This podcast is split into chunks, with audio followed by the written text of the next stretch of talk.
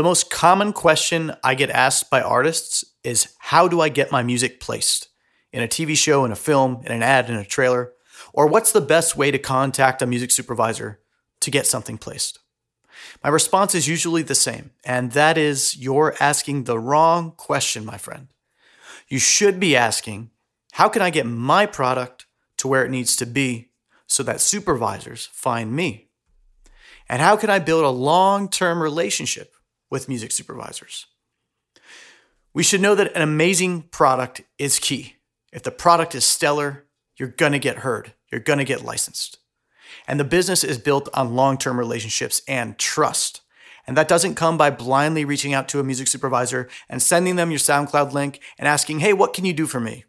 I know it's frustrating, but it's the truth. In today's episode, we're going to talk about why the relationship is the most important.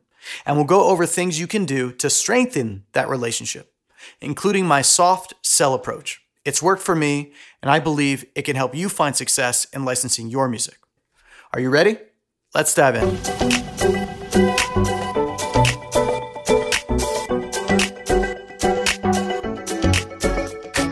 Welcome to the License Your Music podcast, where I'm here to help give you all the tools you need to license your music for film, TV, ads, trailers, and more so that you can earn passive income and obtain creative freedom. I'm your host, Jody Friedman. Thanks for spending some of your time with me today. If you're wanting to license your music, you're going to find the hardest part is actually breaking through and getting heard. That's why I put together my free ebook on how to get your music heard by music supervisors. There's five steps I'll take you through to how to get heard by music supervisors. If, if you follow these steps, I guarantee you will get heard. It's available on our site at licenseyourmusic.com. So go ahead, download it, follow those steps, start getting heard now. Relationships. What a powerful word. We're born into this world immediately seeking a relationship with our parents, a bond with other humans, grandparents, aunts, uncles, and soon enough, that extends to non relatives, friends, family friends, dogs, cats, snakes, music, whatever we can relate to. In the music business, and in particular, in the world of music licensing, which is surrounded by all forms of legalities and copyright law and paperwork. It's completely 100% built on trust. And trust takes time, right? You're not going to email me tomorrow and immediately have my trust. It just doesn't work that way. And vice versa. If I reach out to you and say, hey, I want to sign you to a publishing deal, I don't immediately have your trust. I have to earn that trust. It's no different with how you approach music supervisors and or music coordinators and A&R people, whomever it might be, who you want to license your music. Funny story, for years I would hit up this music supervisor. Great guy, longtime supervisor, ton of experience, extremely knowledgeable guy.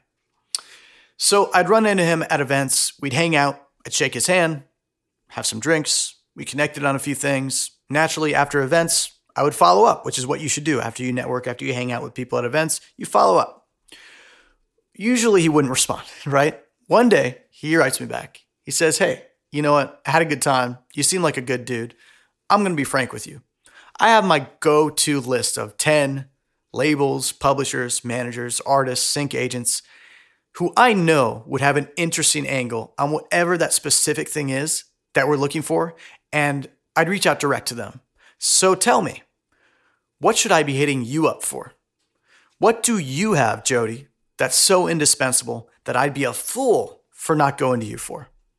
I just want to know how I can work with you. So just tell me why I should reach out to you. So I went on to explain to him, of course, why he not why he'd be a fool not to work with me. But that's neither here nor there. His response was brilliant. I'll tell you why.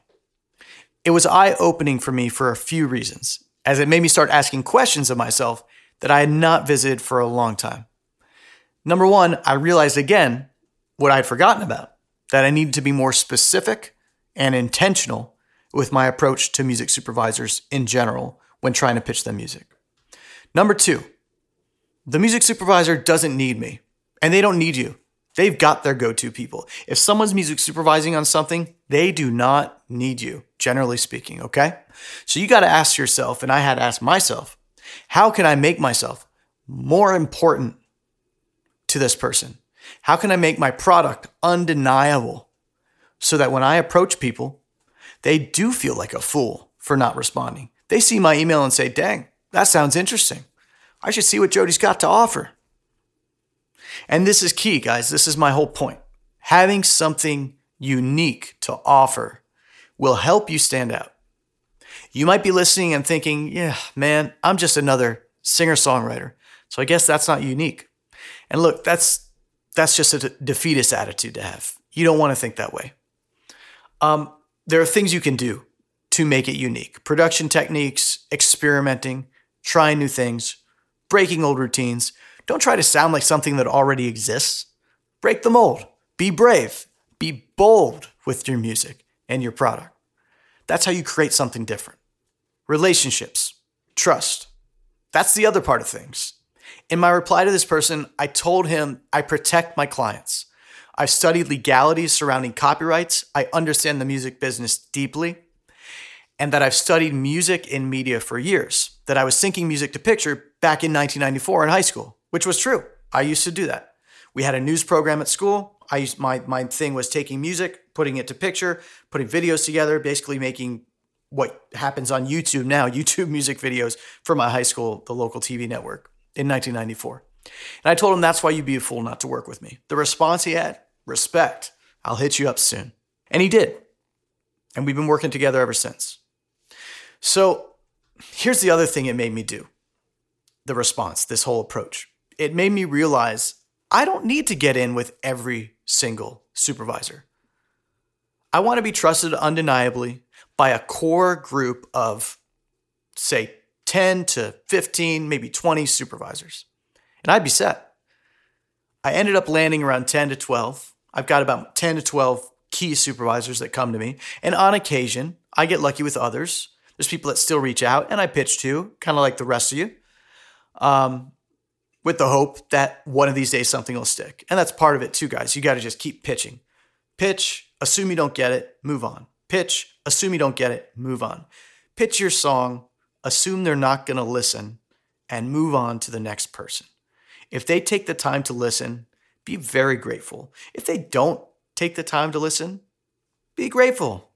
You know, they don't have to listen, they don't need you. That's the truth. So, this approach of having this core group of supervisors is enough for me. It brings in licenses regularly, and it's a win. And it's built on trust. They trust me, and I've earned that trust over years and years of hard work. I don't try to hide things from them. If I find or sense something fishy about a piece of music I sent them months ago, or if there's some movement with a composer that I find out about, I give them a heads up. I say, hey, just so you know, you might want to pull this track. Why? Because I understand that they are putting their reputation and their heads on the chopping block every time they move forward.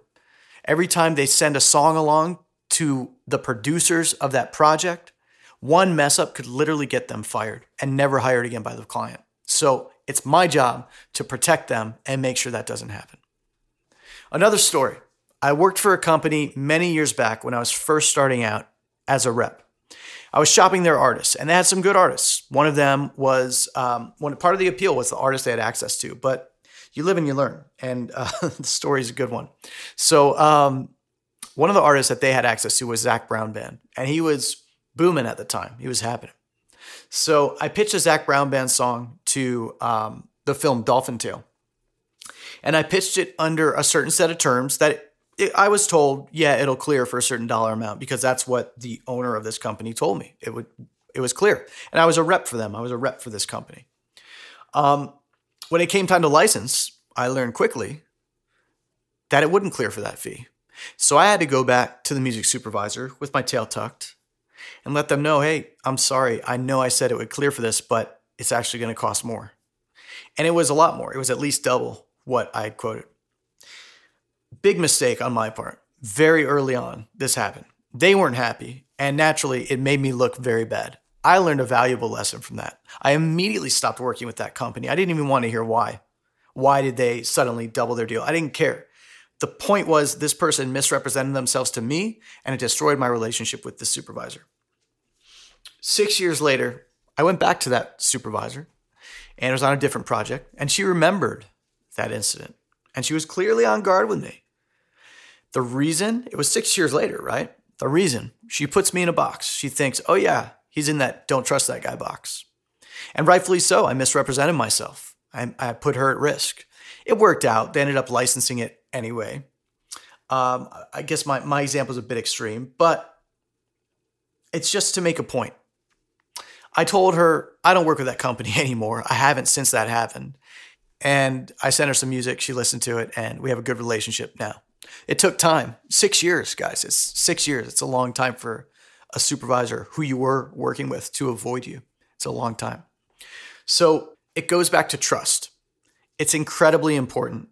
It's paramount to building a long term, lasting relationship. And it should be your primary goal when approaching not just music supervisors, but anybody you work with. You want to surround yourself in this business with people that you trust.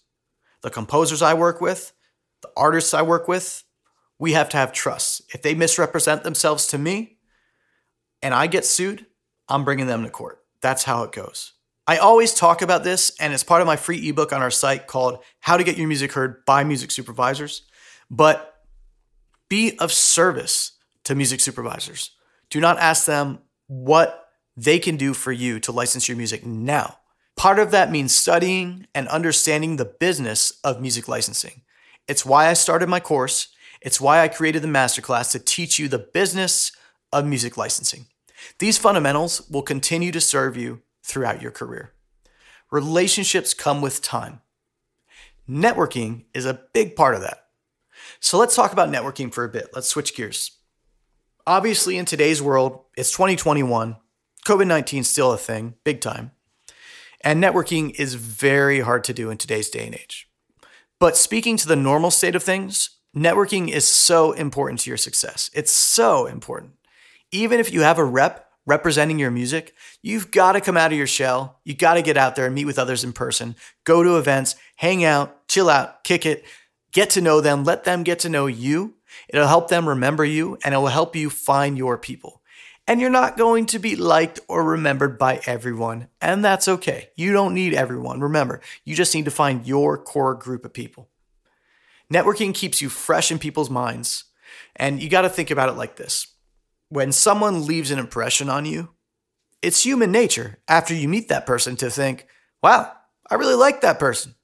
I feel like they added something to my day or to my knowledge of the world, or I just want to hang out with them. They seem cool. They're like my people. Plain and simple. I want to expand more on this networking concept. It's important to not always do the hard sell. This is just my opinion, some people may disagree with this, and I imagine there are salesmen and women that turn on the hard sell 110% of the time, and they find a ton of success with it. But it's not what's worked for me, so I'm not going to teach that. I do what's called a soft sell, unless the moment calls for it and I see a natural opening. But it has to feel natural and it has to fit the conversation. So let me give you an example. If I were hanging out at an event with a supervisor and I say, Hey, good to see you, what's new? and they say, I'm working on this show, but man, I'm having hell of a time finding that vintage R&B soul song from 1974. I'd say, "Oh, is that so? I happen to have one-stop vintage R&B soul records from 1974." That's a soft sell. It's a natural fit. All right? It's a part of the conversation. It's organic. Here's a hard sell. Me. Hey, good to see you. What's new with you? Supervisor.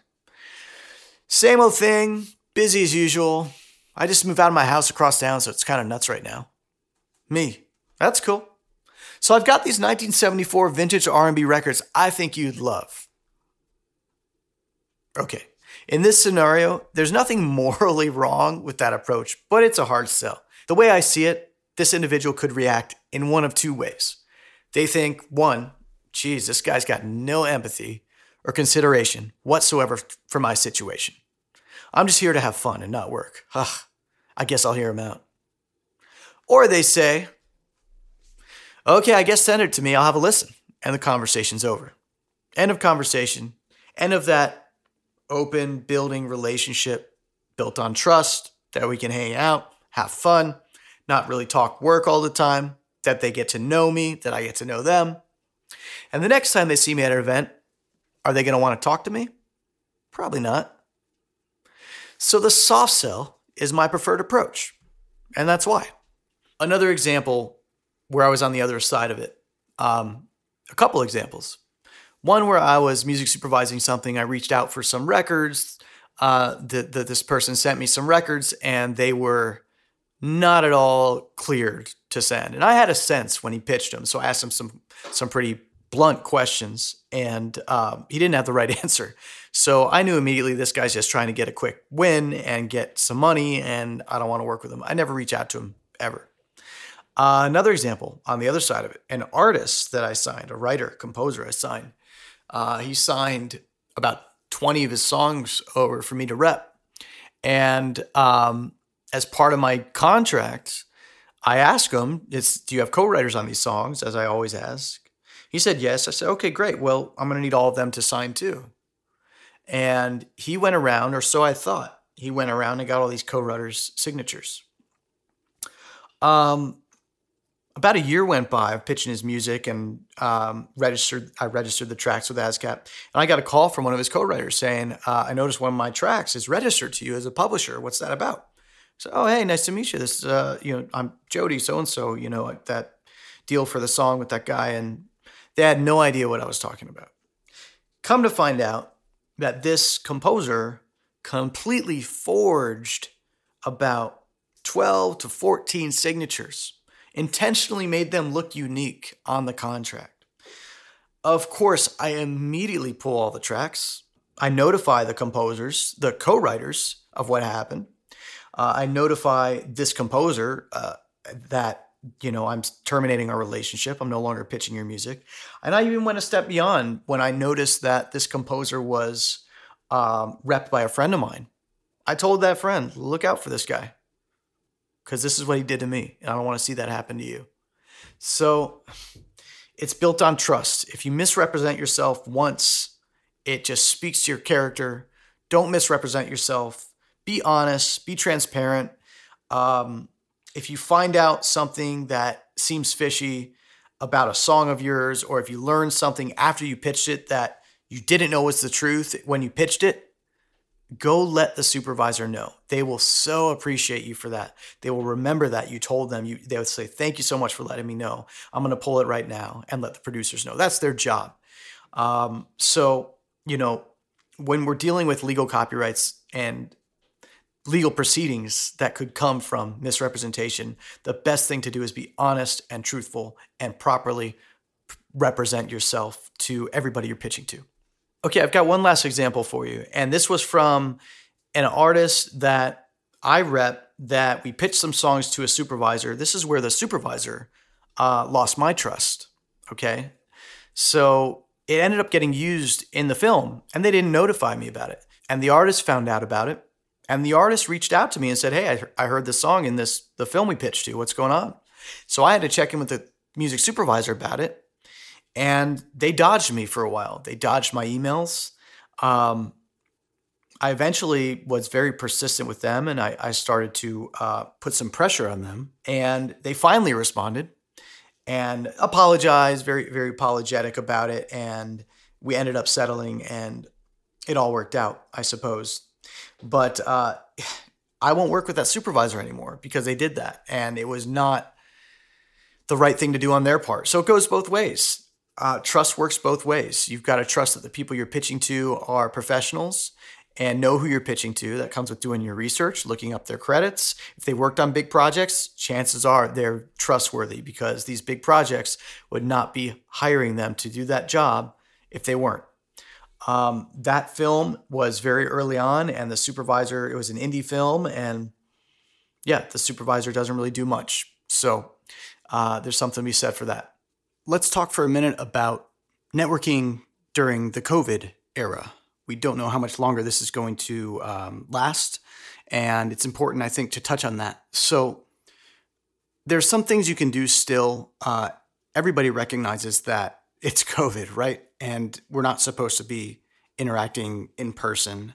So the community as a whole, music supervisors in particular, are completely embracing that and still wanting to do Zoom meetings and do calls. I think, if anything, It just makes them a bit more particular about what types of calls they take. Um, it allows them to get more work done. Um, but I'll say that there's still things you can do to network. And one of those things is LinkedIn. Uh, you can connect with supervisors on LinkedIn in a professional manner. Um, don't just pitch your music to them. Don't send them a message on LinkedIn with a link to your music. That's not what LinkedIn is for. Um, put up your LinkedIn, put up what you've done, what you do, uh, who you are, reach out. And if they accept your connection, just say, thanks so much for connecting. Great to meet you. And leave it at that. Um, you know, depending on what you want to do, you can get involved with panels. Uh, you can do listening sessions. There's a ton of listening sessions. There's a ton of online courses now, uh, including ours at licenseyourmusic.com. Um, so there are things that you can do in COVID era to still network. And granted, it's not the same as in person, but I would say if I were in your shoes, and to some extent I am, I would say focus this time on your product, not networking. The time that you're home, in your studio, in your element, is a great time to focus on leveling up your production skills, your composing skills, your songwriting skills. You can co write over Zoom, you can co write over Skype. Uh, so there are other things that you can do during this time. Networking is easier when it's not COVID. It just is. So, since that's the reality of things, uh, I would really recommend you focus this time on your product and making sure your product is stellar. And you'll hear me speak about that again and again. And it's actually one of the steps in our ebook on how to get heard by music supervisors. So, you know, who knows when you're listening to this? This is probably being listened to post COVID, in which case, dude, remember COVID? It sucked.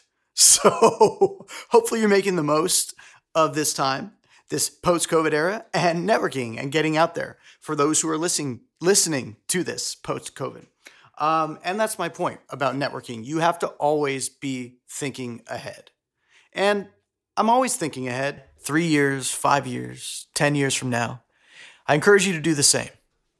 If you want to have a career in music licensing, a long term career, think ahead, study the business, make sure you understand it, start building that foundation, which is built on trust.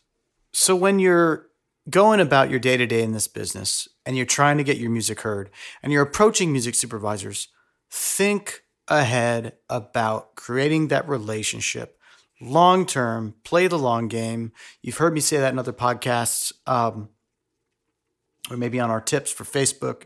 Uh, play the long game, build that relationship. It's built on trust. Trust takes time.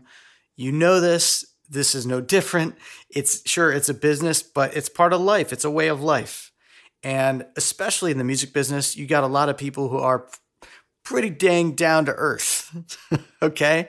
Um, these people are music lovers. If they're not musicians themselves, they love music. This is why they do this, especially music supervisors.